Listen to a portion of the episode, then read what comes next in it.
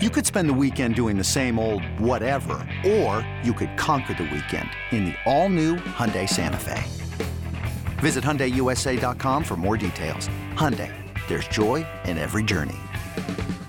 This episode is brought to you by Progressive Insurance. Whether you love true crime or comedy, celebrity interviews or news, you call the shots on what's in your podcast queue. And guess what? Now you can call them on your auto insurance too with the Name Your Price tool from Progressive. It works just the way it sounds. You tell Progressive how much you want to pay for car insurance, and they'll show you coverage options that fit your budget. Get your quote today at progressive.com to join the over 28 million drivers who trust Progressive. Progressive Casualty Insurance Company and Affiliates. Price and coverage match limited by state law.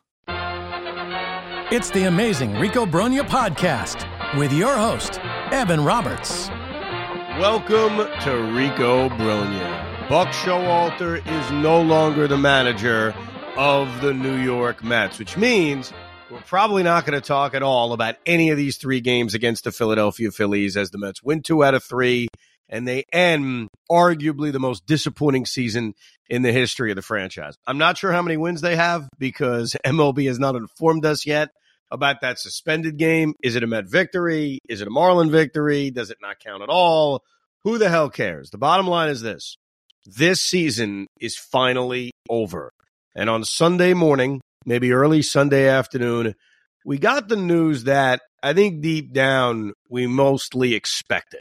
And that's the fact with a new team president will come a brand new manager. And I'm going to give you my first reaction to this because whether it's a good move or it's a bad move, move, sometimes your feelings matter. Sometimes how you feel about something matters more so than they should have kept him or thank God he's gone.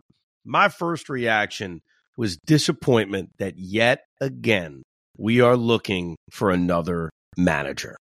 I- am certainly disappointed for him. I know he's probably upset. He clearly said that after the game and before the game. He wants to keep managing. This was not a quit job by Buck. This was not a resignation job by Buck, despite the Mets giving him that option. He wanted to remain the manager.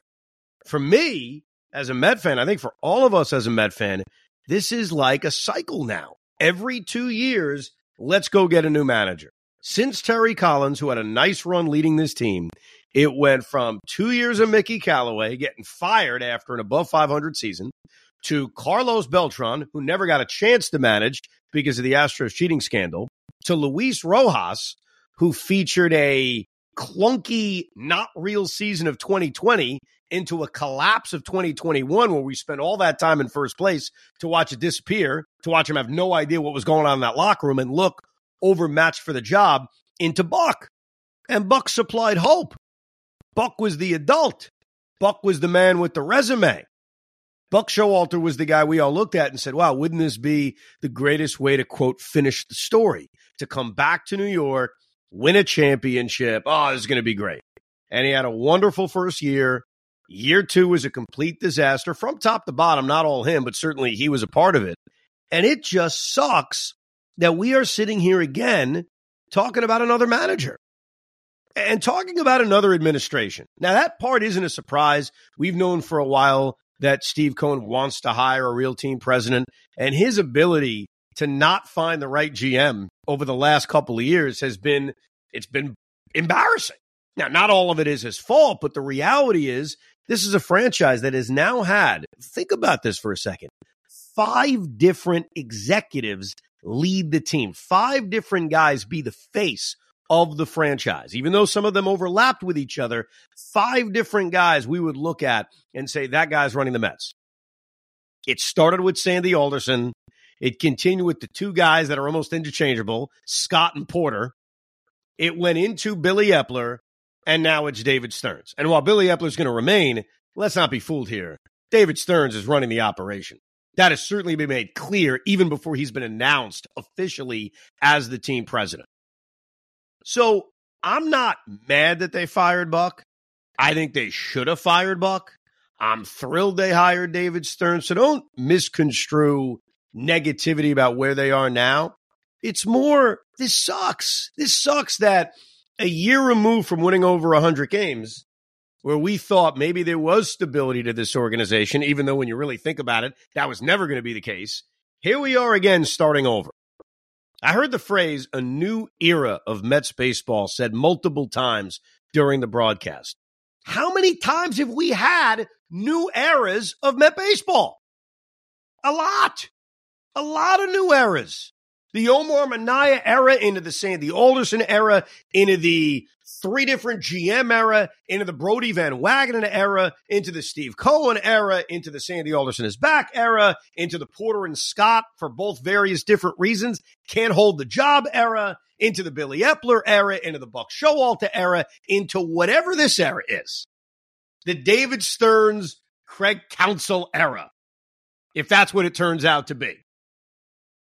So before we get into the good and the bad and how much blame Buck deserved, and clearly the conversation of who should replace him, I think it's fair as a Met fan, whether you like the move or hate the move, to kind of look around and say, this stinks. Like, who the hell wants to go through this every couple of seasons? And that's what this franchise has done for a while.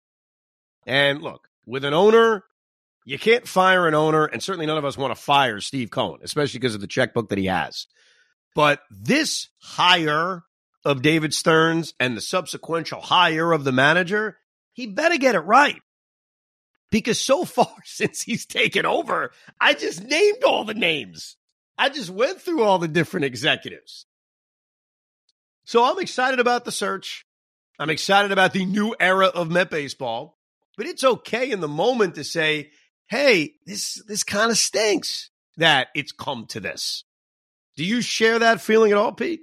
I, I, do because first of all, I'm a very much a big Buck Showalter supporter. Even though this year was bad, and I think I said a, lot of negative things about him, I'm very much a Buck supporter, and I do believe he loves the game, and he's he got really he has a really good um outlook of the game, but unfortunately, what the Mets need right now is not Buck Showalter, so that definitely sucks. Like I felt bad for him. I, I real I really did. And like you said, it's stability. Like we need that. Like in order to succeed, you don't just go and and fire a, a, a manager every two years and all of a sudden walk into a, a World Series. It doesn't happen. It's it's not right. going to. You need to be able to have like Counsell's been with the the Milwaukee Brewers what for six seven years. They made the playoffs five out of six years. That's that's stability. We need. Oh that. yeah, no question. Craig Counsell, uh, his first season managing Milwaukee was the year before David Stearns got there. So he's had a very, very long run in Milwaukee. And, you know, even across town with the Yankees, I know Yankee fans always scream and yell about firing Aaron Boone. Since Buck Showalter was removed as the Yankees manager after the 1995 season, they have hired three managers Joe Torre, Joe Girardi, and Aaron Boone in that same time frame. Are you ready? Dallas Green, Bobby Valentine, Art Howe, Willie Randolph, Jerry Manuel, Terry Collins, Mickey Callaway, Carlos Beltran, Luis Rojas, Buck Showalter, and whoever they hire will be the 11th guy. So while the Yankees have had three guys, and all of them have supplied some level of stability, I know Joe Torre had a bulk of it, but Girardi's run was long, and even Boone's run has been pretty long. I mean, since Aaron Boone's taken over, the Mets have gone through Mickey Callaway, Carlos Beltran, Luis Rojas, Buck Showalter, and again, whoever takes the job. And it, yes, I did say Carlos Beltran's name because he was the Met manager. Whether it was the Mets' fault or not for deciding to move on from him, he was hired to be the manager. So anytime I do one of these lists of how many managers they've gone through and the lack of stability this franchise has had, I owe it to us to say his name because for a few months he was going to be the manager. And I look at the history of this franchise. The Mets are now on a streak. They're on a crazy streak where they have had, and I guess for the sake of this, I won't include Beltran because he never managed a game. They have now gone through three managers in a row who've gone two and out two years as manager and then gone. Mickey Callaway, 18 and 19, gone. Rojas, 20 and 21, gone. Buck, 22 23, gone. In the history of this franchise, they've only had four managers who have done that or less. Joe Frazier in the 70s, George Bamberger in the 80s before Davey, Buddy Harrelson and Jeff Torborg back to back in the early 90s. So even in our history, which has not been the most stable, this is the most unstable period in the history of the franchise. And look, we'll spend a lot of time talking about what went wrong this season and highlighting everything. But I'll give you one factoid right off the top. Far and away, this is the biggest drop off in win total this franchise has ever had. Coming into this year, the biggest drop off in wins was between 1976 to 1977, where they went from 86 wins to 64 wins, which is a loss of 22 games. Depending on what is announced with that mystery game against the Marlins, they will have gone from 101 wins to, in all likelihood, 75 wins. That's 26 games. That's a lot. There was only one year in the history of the franchise where they dropped off by 20 games or more, and it's the year I just gave. So this has been an all-time disaster season, and Buck Showalter, right or wrong, was the captain on this ship while it sank. Yeah, you That's can't. You you can't have that type of drop off and not go unscathed. That that's literally what it is. I mean, and unfortunately, no matter how much you love Buck, it, it- there's so many different issues here. It- the coach has got to take half of the blame. I mean, look at look at Gabe Well- Kapler even in, in San Francisco. I- I'll give you another example. While I've been very skeptical about how bad the Met clubhouse was, I think it's kind of a chicken and egg thing. And Gary Cohen even alluded to this during the broadcast. When you win, the chemistry is amazing. When you lose, ah, the chemistry stinks. And we've spent a lot of time talking about it. We'll spend more time talking about it during the offseason. But if you're a believer that the Met locker room had issues, well, then of course the manager should feel a lot of that blame. I think a big part of why Luis Rojas lost his job after the 2021 season was certainly not his baseball acumen. It was certainly not him not knowing baseball. A part of it was he fell completely out of touch with what was going on in that locker room. And we had a weekly spot with him at the time, Craig and I, and we had him on every single week. And there were times where I beat him up a little bit, a little bit, but he seemed to not know what was going on, not with baseball, but what was going on in that room. So if you're a believer that this room had any kind of issue this year, well, then how do you not criticize Buck Showalter for that? So I think for a myriad of reasons, the Mets made the right choice for a myriad of reasons. Number one, that. Number two, the failure we just talked about. This was a complete, utter failure in which he deserves part of the blame. I'm so sick of hearing, well, it's not his fault. I always hear that about managers. Uh, No one's saying it's their fault. Like the whole season crumbled because of him. I'm not saying that. If I made a list of blame, and trust me, we will, there'll be a podcast called The List of Blame. I'm not even saying Buck's in the top five, but he gets some blame. And real quick, without getting into specifics, I'll give you a few. I think the biggest blame was his insistence and loyalty to guys like Daniel Vogelbach, who he continued to run out there every single day until now, until the final three weeks of the year, where, by the way, I forgot Vogelbach was on the roster. Like he doesn't even exist. It's amazing. He disappeared. The inability to give Mark Vientos that opportunity early in the season, even Francisco Alvarez at times. So I think his handling of young players and loyalty to veterans. And before you say, Evan, that's not him. That's Billy Eppler. That's the GM. My counter that's always going to be this. I still believe the manager in general makes out the lineup card. I do. Do they have a lot more influence coming from the analytics department and the general manager's office? Absolutely. They get more information than ever. But ultimately, Buck Showalter made that decision until we're told otherwise. So I don't usually fall into the knee jerk reaction of, well, he didn't make that decision. No, no, he did make that decision. Some of those bullpen decisions this year, some of those non pinch hitting decisions this year that we went through, that's him. He didn't have a great year. He didn't. Doesn't mean he's the reason they dropped off by 26 games, but he damn well contributed to it.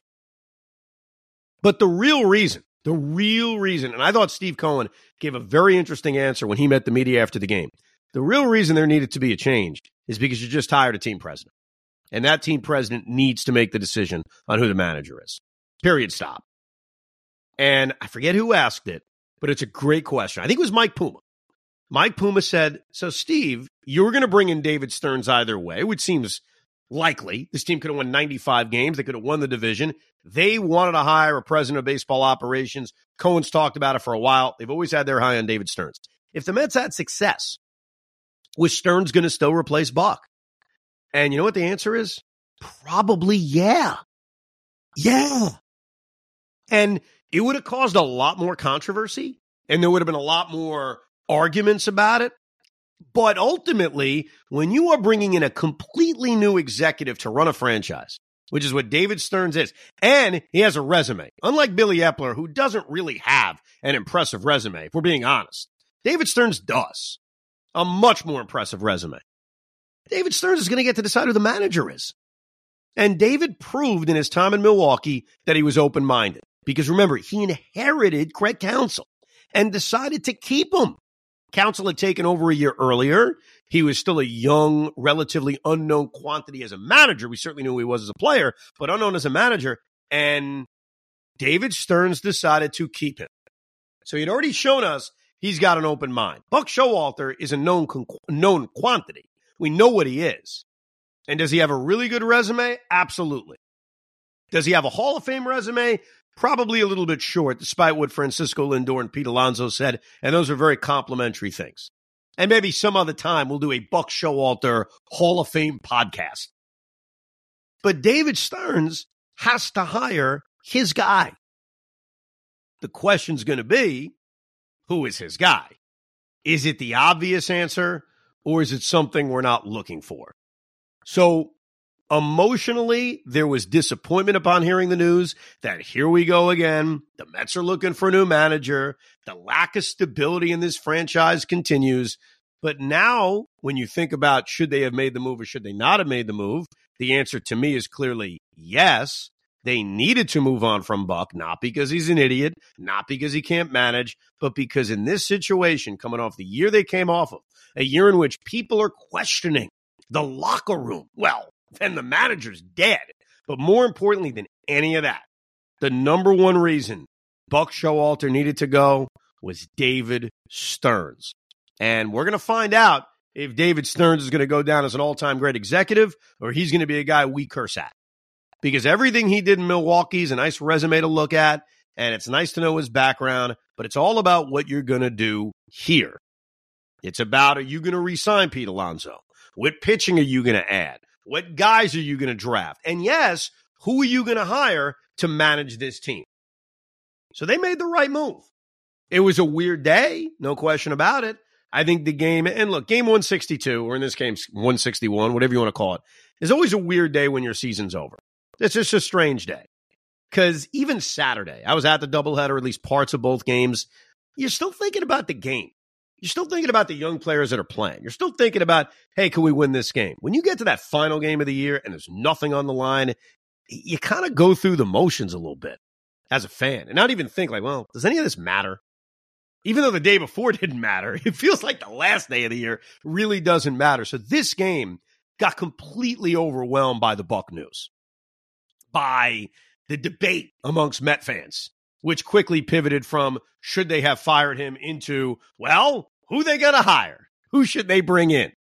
So it was a nice tribute that the Mets did before the game, set up by Eric Chavez, where everybody came out and they were cheering him as he exchanged the lineup card. And Buck handled everything with class, and he handled his post-game press conference. And this time I laughed. You know, while he was managing over the last two years, sometimes his jokes would bother me. I'd say, You're not funny. Stop making zings. Just talk about the game. But I think knowing, all right, he's not managing this team, there's a decent chance he's never going to manage again, and he wants to manage again. And he is a good dude. No one has an issue with Buck Showalter as a human. I found his humor to be more endearing than it had been during the course of the regular season. He only wanted to talk about Jose Butto. He talked about all the injuries that happened. He's concerned about Francisco Alvarez, which got me concerned. And he starts saying that. I'm concerned about Alvarez. Concerned about Alvy. I'm like, geez, don't scare me. We've had enough crap go on this season. He didn't really want to talk about what happened. And I think the first question was, were you thinking about this being your last game? What was going through your mind? And he's like, I was just trying to win. I was just trying to win a baseball game, which by the way, they didn't.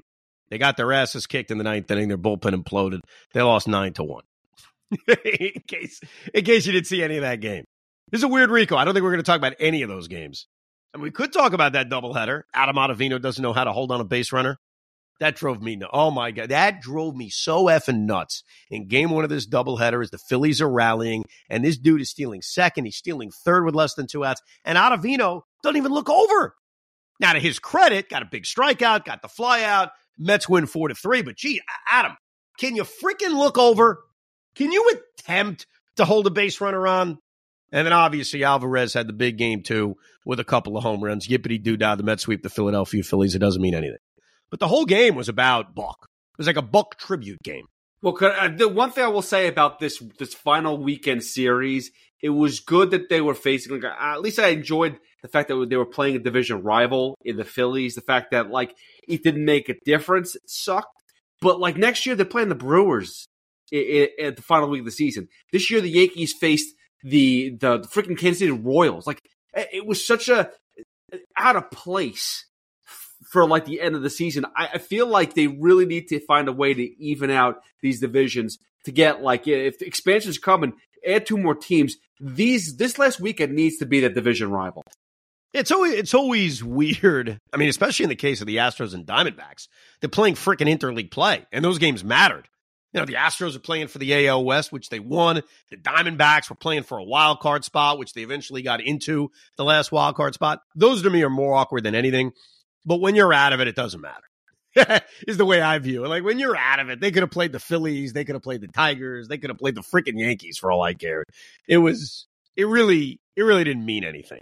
But it was certainly eh, eh, when I was there Saturday, it was it's always emotional when you go to your last game of the year because you got to remember you're not going to be there for 6 months. And if you go to a lot of games during a season, it's your home away from home.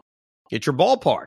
So Saturday being there for parts of both games I was looking around trying to smell the hot dog, smell the popcorn, smell everything in that ballpark and say to myself, wow, I ain't going to see this place for a while because it's a long, long off season. Long off season. Hey, Rob Bradford here. You guys know I'm always up for a good MVP story. And one of the best stories is Wasabi Technology. Wasabi is the world's hottest cloud storage company, and it's become the go to provider for professional and collegiate sports teams, including 20 Major League Baseball teams like the Red Sox and NHL teams like the Bruins and Vancouver Canucks. Even the Liverpool Football Club is getting in on the Wasabi action. So, why is Wasabi the MVP? Well, Wasabi was purpose built to free businesses from skyrocketing storage costs and unpredictable transaction fees that the Amazons of the world are charging. In fact, Wasabi is up to 80% less than those hyperscalers and doesn't charge a cent for businesses to access their data. From Wasabi's AI enabled intelligent media storage, Wasabi Air, to the industry's only cloud storage service with triple protection against cyber criminals, data deletion, and ransomware, Wasabi's taking the lead in driving innovation in data storage and helping sports teams to unleash the power of their data. Wasabi, another Boston based championship team. So the next question, naturally, is who's next? Buck Showalter's gone. We all have our opinions on if they should have kept him or not. To me, it's open and shut when you hire a new team president. So you move on to who is next. So let's start with the obvious. As I sit here today, and I think I said this a few months ago on the podcast at times, I do believe Craig Counsell will be the manager of this team. Sometimes the obvious is the obvious for a reason. Sometimes things are out there and you try to put the pieces together and it fits so easily that you say, well, it can't be that. And what I mean by this is that David Stearns has known for multiple years that the Mets and Steve Cohen were looking to hire a team president for a while. And so David Stearns, to his credit, played the long game. He couldn't convince Brewer ownership necessarily to let him out of his deal. So he remained as team president. He resigned, went into this advisory role, waited for his contract to run out. The Mets were still interested and they hired him. Like this process has been a two year run, and both Steve Cohen and David Stearns showed the patience. They showed the patience that, hey, if we can't get this immediately, we're going to wait. David Stearns probably knew two years ago he was going to do this. And so Craig Counsell, whether they're talking to each other or not, or it's through back channels, but of course they could talk to each other. They work for the same organization. Over the last year, has refused to sign a contract extension. Now, Craig Counsell is one of the better managers in all of baseball. And we talked earlier about stability. He has supplied that stability to the Milwaukee Brewers. This has been one of the Brewers' best runs in their franchise's history. They haven't won a championship yet, but they did get to the seventh game of the National League Championship Series. They have been in the playoffs almost every year. And we talked about that word stability nine seasons as the Brewers manager. He took over in the midst, actually early on in the 2015 season. So think about all those years. 2015, that's the year we were in the freaking World Series. So David Stearns has known Craig Counsell over the entirety, or basically the entirety, of his managerial tenure. 530 winning percentage, postseason one, two, three, four. This will be his fifth time basically above 500 almost every year since the beginning. Did finish two under in that 2020 season, a year they made the playoffs. So I think if you try to put the pieces together, why hasn't Craig Counsell signed an extension? Why hasn't Craig Counsell re upped in Milwaukee, a place that he's from? Like Craig Counsell went to high school in Milwaukee, Wisconsin. Now, think about that for a second like born in Indiana, grew up high school in Milwaukee, went to college at Notre Dame, played for the Brewers. He's a Brewer guy. Like he would never be a guy looking to leave. He would be looking to depart for two reasons. Number one, to get away from baseball, which is, I think, the Mets' biggest competition of Craig Counsell saying, yeah, this was all because I need a break. And that's absolutely on the table. That's their competition. I don't think their competition's another team. Their competition is Craig Counsell wanting to watch his kids play sports. The other reason he may have been not signing an extension is because he may look around and say, I've had a great time here. I'm from here, but I want a better opportunity to win. And managing a team that's in the middle towards the back of the pack and payroll, it's fun. It's nice. There's less pressure, but damn, I'm good. And I can handle New York City with a top three payroll or a top one payroll. So I kind of lean towards the fact that Craig Counsell, as a manager of nine seasons in Milwaukee, is not leaving his quote unquote dream job to take a break, though it's a threat. I think it's to come here. Now, would we all agree, my fellow Met fans, that despite us having no connection to him, no affiliation to him. He didn't play for the 86 Mets. He didn't play for the 2000 Mets. He is a baseball player that we remember, but we have no connection to. But would we agree, in taking a step back, that when you look at his resume and you look at his connection to David Stearns, he is clearly the right guy for this job? Do we all agree with that? I think everyone can agree to that, and that there's no question about it. Again, it, he's a winner. I mean, even when he was playing in his playing days, he was a winner. And that's kind of what we need right now. We need someone that's going to take charge and help this team and help this franchise win. So whatever it takes. And I'm not saying he's he's winning championships with the Brewers. They haven't seen a World Series, but they get into the playoffs and they got that stability, like we said. yeah, I mean, I I think other than our biases towards, well, I like this guy or I like that guy. And Buck was a part of that because Buck had that New York connection.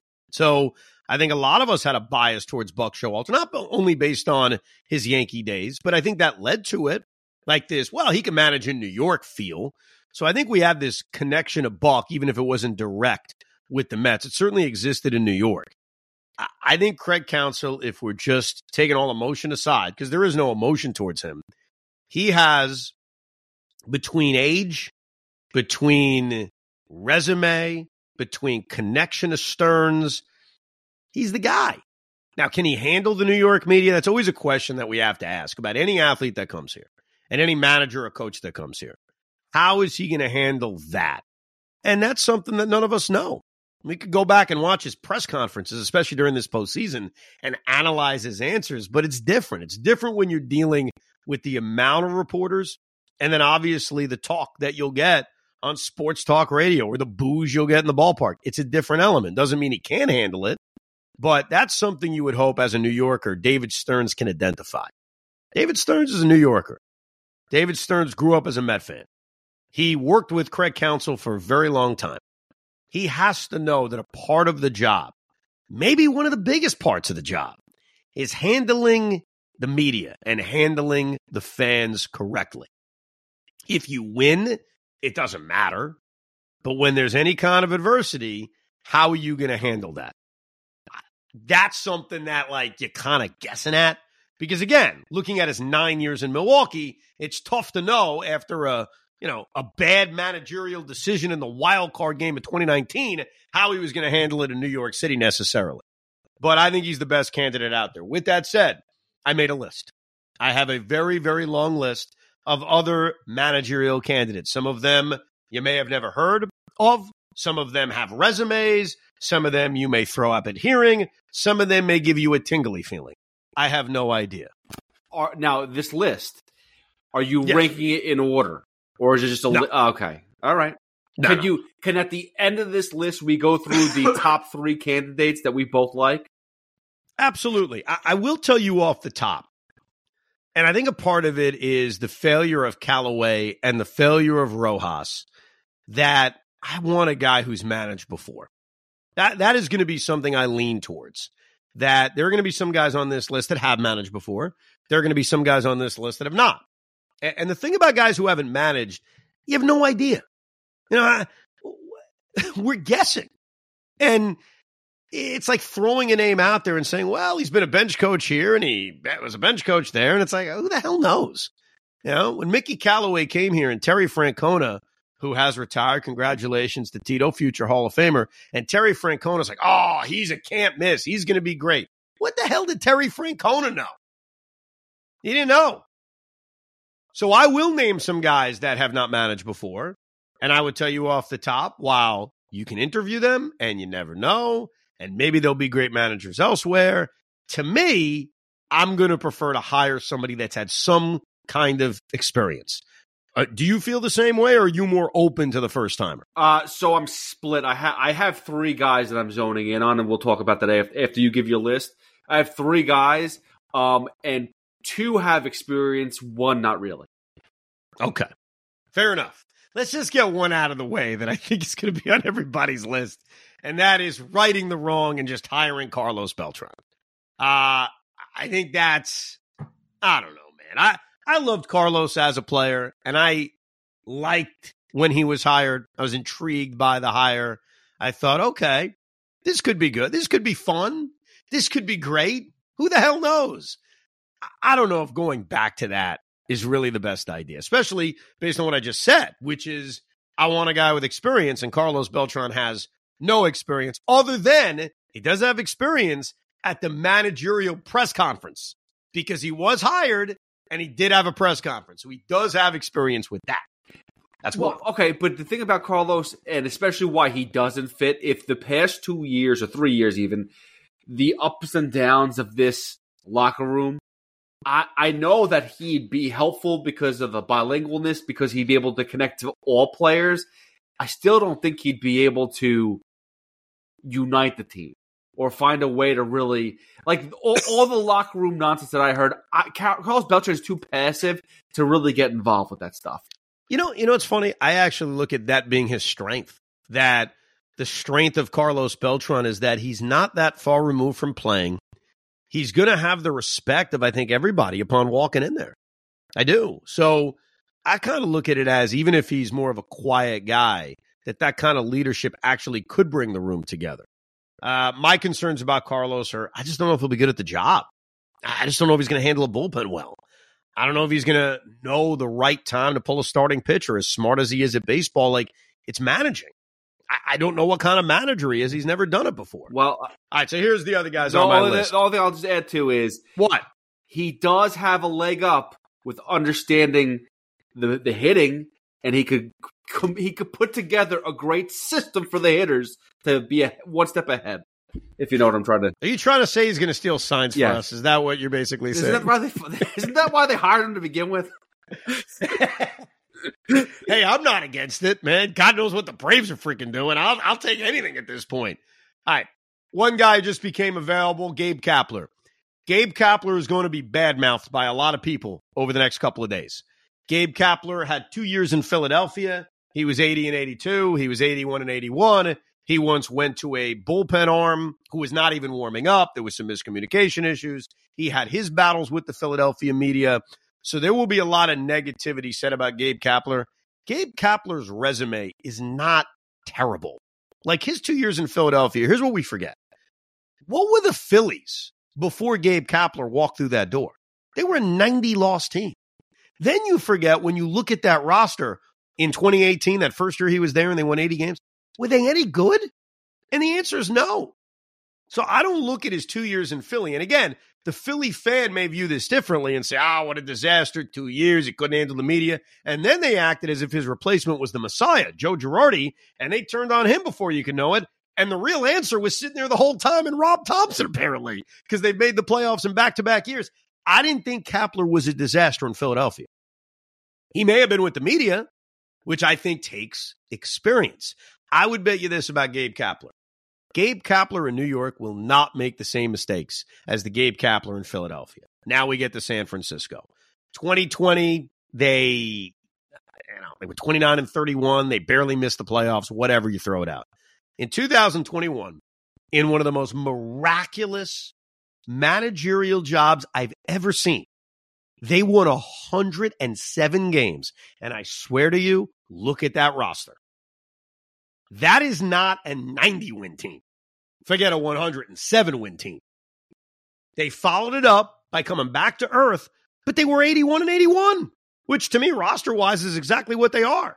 And they followed it up this year with a mediocre season. I don't think he's ever had a really good team. I don't. I think this Met roster is far better than a roster he's had in San Francisco and the roster he's had in Philadelphia. He's got six years of experience now the two in Philadelphia, the four in San Francisco. Um, I don't think he would be bad for this job. And I may be the only voice saying it because I think Kapler, for whatever reason, is going to have like this reaction from fans as if, oh my God, Gabe Kapler, how could you do it? I don't think he'd be a bad manager. I once had him on my Saturday show like 10 years ago, and he was just analyzing baseball.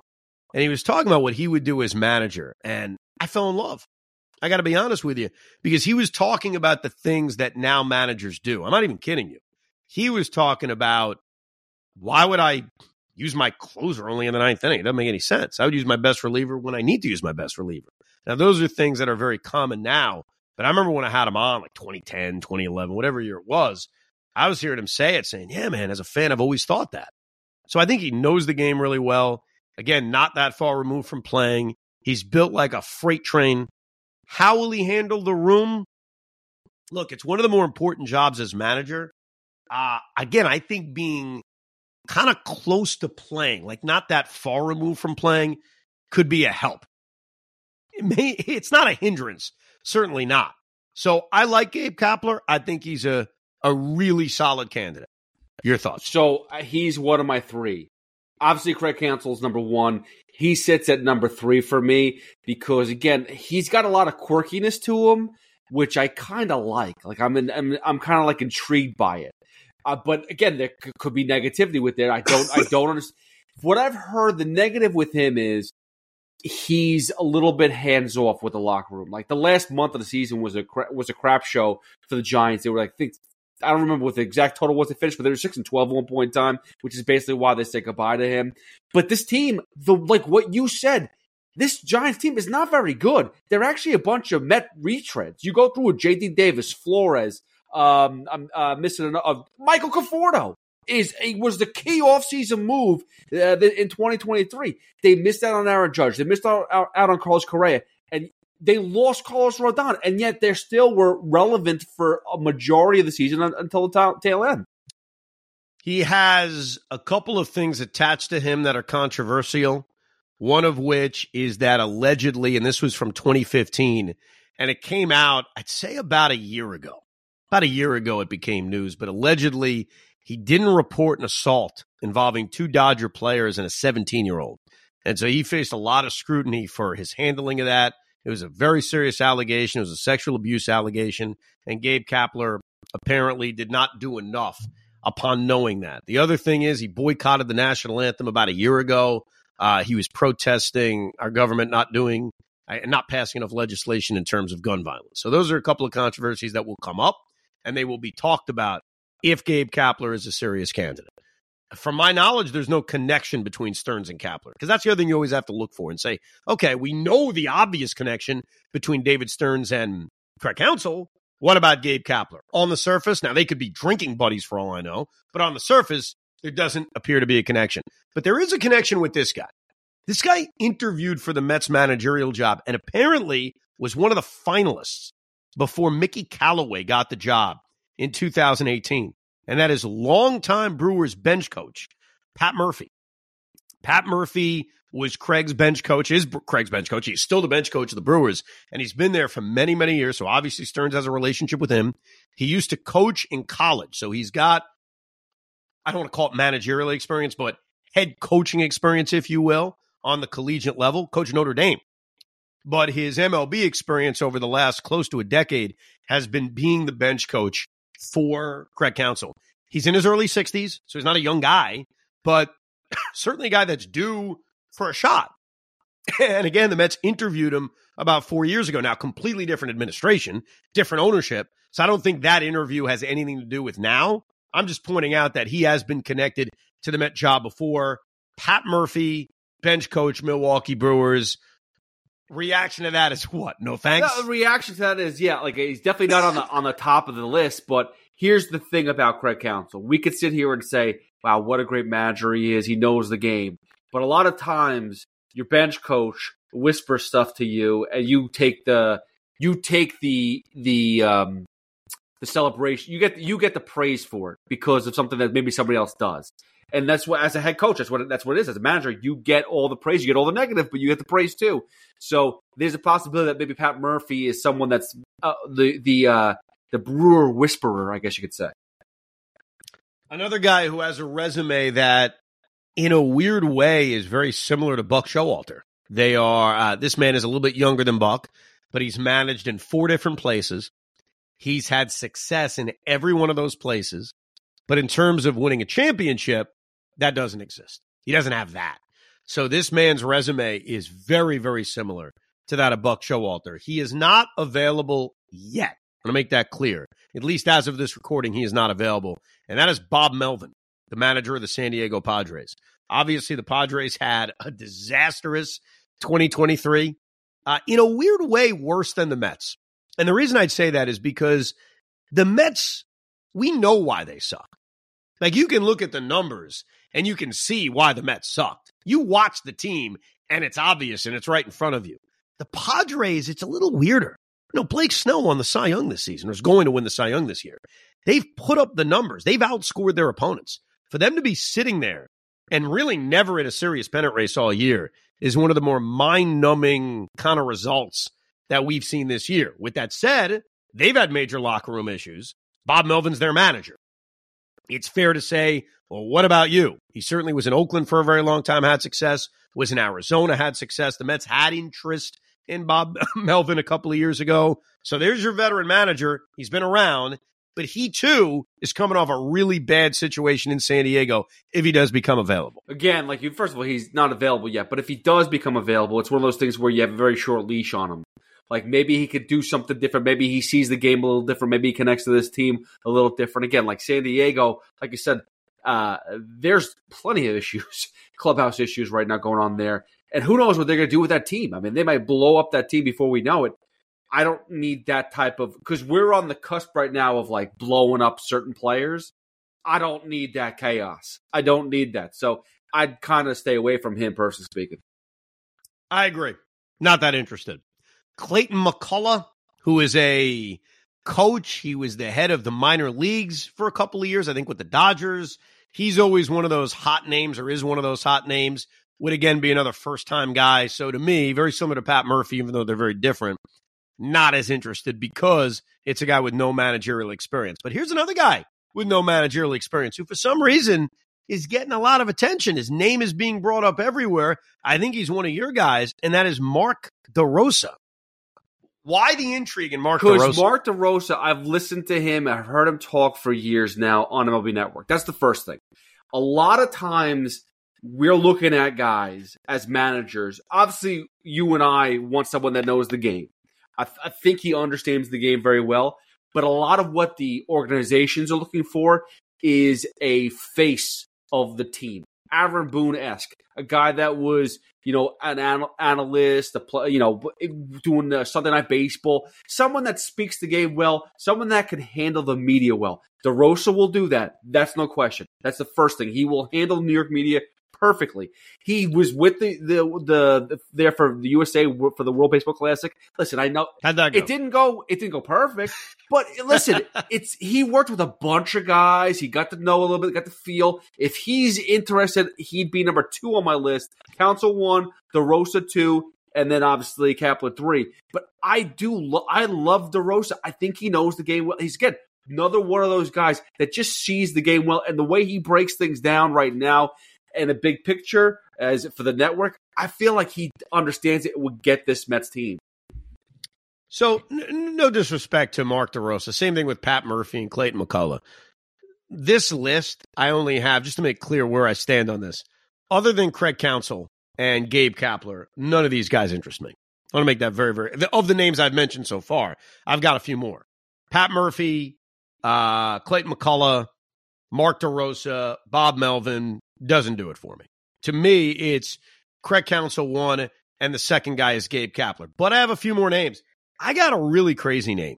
And I think people forget he's a free agent, that he was only given a one year contract.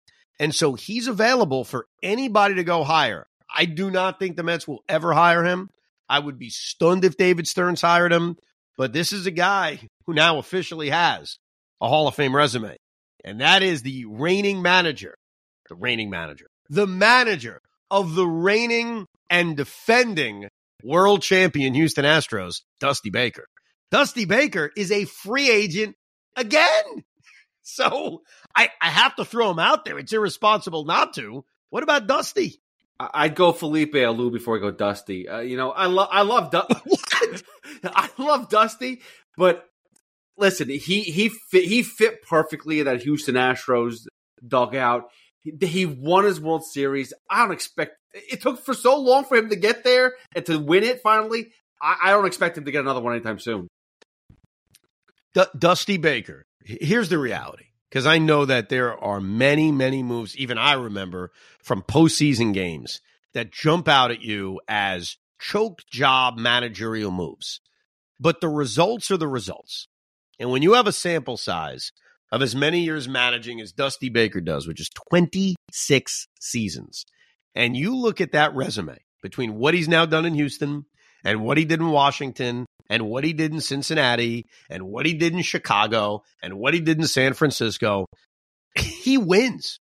Like he flat out wins. Now, he didn't win the big one until this past year, 100%. But it's very tough to argue against Dusty Baker. The only argument you can make is, well, he's older, so how many more years is he going to do it? Not that he can't do it because he can. He's proving he can. The Astros just won another division. The Astros have a chance to win another championship. They're in the midst of a dynasty, and he didn't exactly take over the easiest situation in the world. He took over during a cheating scandal and a pandemic. Like literally. That's when he took over. And they were under 500, and then they came back from 3 0 down in the ALCS to force the seventh game. That's what he did in his first year coming off a cheating scandal and a pandemic. Then he backs it up with, let's see, what did he do in 2021? Oh, yeah, they went to the World Series. What did they do in 2022? They went and they won a World Series. There is no argument against him other than simply, well, he's 75 and I want a guy that's going to do it for 10 years. We just talked about stability. Is Dusty going to come in and say, yeah, I'll manage till I'm 83 years old. And by the way, I'll be great doing it. That That's a concern. And that's the only concern because as much as you want to rip apart his managing, which I'm sure we could all do, results are results. He's one of the most successful managers over the last 30 years. He just is. Yeah, but the, the but but him going to Houston's a little different than him going to the Mets. Like a team that just with the highest payroll in the history of the game, won 75 games. He went to Houston, who's been in and out of the World Series for the past like six, seven years. You know, and they their this team has been like it's they've gelled, they've worked this system out, they've been able to their their farm system has been ridiculous. They just offload a ton of pitchers every year. A different pitcher comes up and shells out. Like you're talking about a, the perfect spot for him to go to where he doesn't have to do too much. I think with the Mets, he's got to do a little bit more than this. It will never happen. I want to make that clear. This is one of those. He's available, and it's kind of funny that he is because they won the World Series. He wasn't even immediately resigned, and he had to come back and sign a one-year contract with Jim Crane while he was also looking for a general manager. And here's my last candidate, and I'm intrigued by this guy. I think this guy deserves another shot because his last trip was not good. His last managerial tenure was not good, and he's available. And from my understanding, he certainly wants to manage again. And I think he can handle New York because he's managed in New York. And that, of course, is Joe Girardi, the former manager of the Phillies and the former manager of the Yankees, and the one year he had with the Marlins back in 2006. We, as Met fans, were obsessed with hiring Joe Girardi after the Yankees got rid of him. It was an obsession for multiple years because I remember when the Met when the Yankees surprisingly let him go. The Mets had already hired Mickey Callaway, so it was too late. And I was annoyed saying, well, maybe you should have waited. Maybe you should just given it a little bit more time. Yeah, you identified Mickey Callaway, but you never know who's going to become available. Joe Girardi became available. Then when they fired Callaway, I wanted them to hire him, and they didn't again. And he ends up with the Philadelphia Phillies. Mets ended up hiring Carlos Beltran. The Beltran thing doesn't happen, turns into Luis Rojas. So, and we as fans on this radio station on WFAN were demanding Joe Girardi. That was the hottest Met fan kind of unified opinion we've had in a very long time. Joe Girardi, Joe Girardi, Joe Girardi. What's different now is what happened in Philadelphia. And I can't defend it. Like 2020, okay, fine, throw out like we all do. They underachieved in 2021 and they were disaster in 2022 until they fired him and everything shot up. But what we're really talking about with Joe is a bad year and a half. That's really what we're talking about. Because his tenure with the New York Yankees, and I, I defended it all the time, I thought was damn good. He won with that 2009 team. They had a couple of very good seasons. And then while they had basically no talent, Lyle Overbay is out there playing first base every day, they still manage as Brian Cashman's rebuilding to go out and win 85 games, 84 games, 87 games. And then he was the manager of the Baby Bombers in year number one. I am good with talking and being interested in Joe Girardi. So, of all the names that are available, Dusty, I don't want to insult because I want to put him aside because he's such an accomplished manager. A lot of it is it's not going to happen he can't commit to managing here for a very long time. So I'll put him aside. But anyone else that's available as of right now, to me, it's Craig Counsell, a clear number one, followed by Gabe Kapler and Joe Girardi. There's one name that you missed, and he Go and ahead. he did get fired recently. He got let go of his job. That's Wally Backman. Oh, stop. Because that's the counter. Because everyone wants to see Wally in a Mets manager manager uniform. I, I I don't want to see that at all. I again I respect your list. Um, two out of the three, me and you were on the same page with. I think I I do have a man crush on DeRosa. I think that he'd handle New York very well. So Well, we'll see. David Stearns is going to take over Monday at noon. There's a press conference. We will react to what David Stearns has to say with a podcast this week. We'll also have a podcast this week in which we give you the Rooters Guide to the Major League Baseball playoffs. So we got a lot of pods popping out as the offseason begins, including our exit interview of 2023. I don't know if it's a good sign or a bad sign or if it means nothing, but Pete Alonso remained in full uniform late after this game, was taking pictures on the field with his wife. That is going to be the big cloud hanging over this franchise in this offseason. Are they going to keep him? Are they going to trade him? Are they going to re-sign him now? Or are they going to let this kind of linger for another year and have Pete play out his final year before heading into free agency? The two big monstrous things on David Stearns' agenda before we get to, you know, fixing the pitching staff. The manager and probably more importantly, the future of Pete Alonso. We will spend a lot of time on all of those topics as the offseason is finally here. You can email the pod, the Rico B at gmail.com, the Rico B at gmail.com. Thank you for listening and downloading Rico Brogna. We hope you enjoyed this episode of the Rico Brogna podcast. It's amazing, isn't it? Make sure you download it now to keep it on you at all times.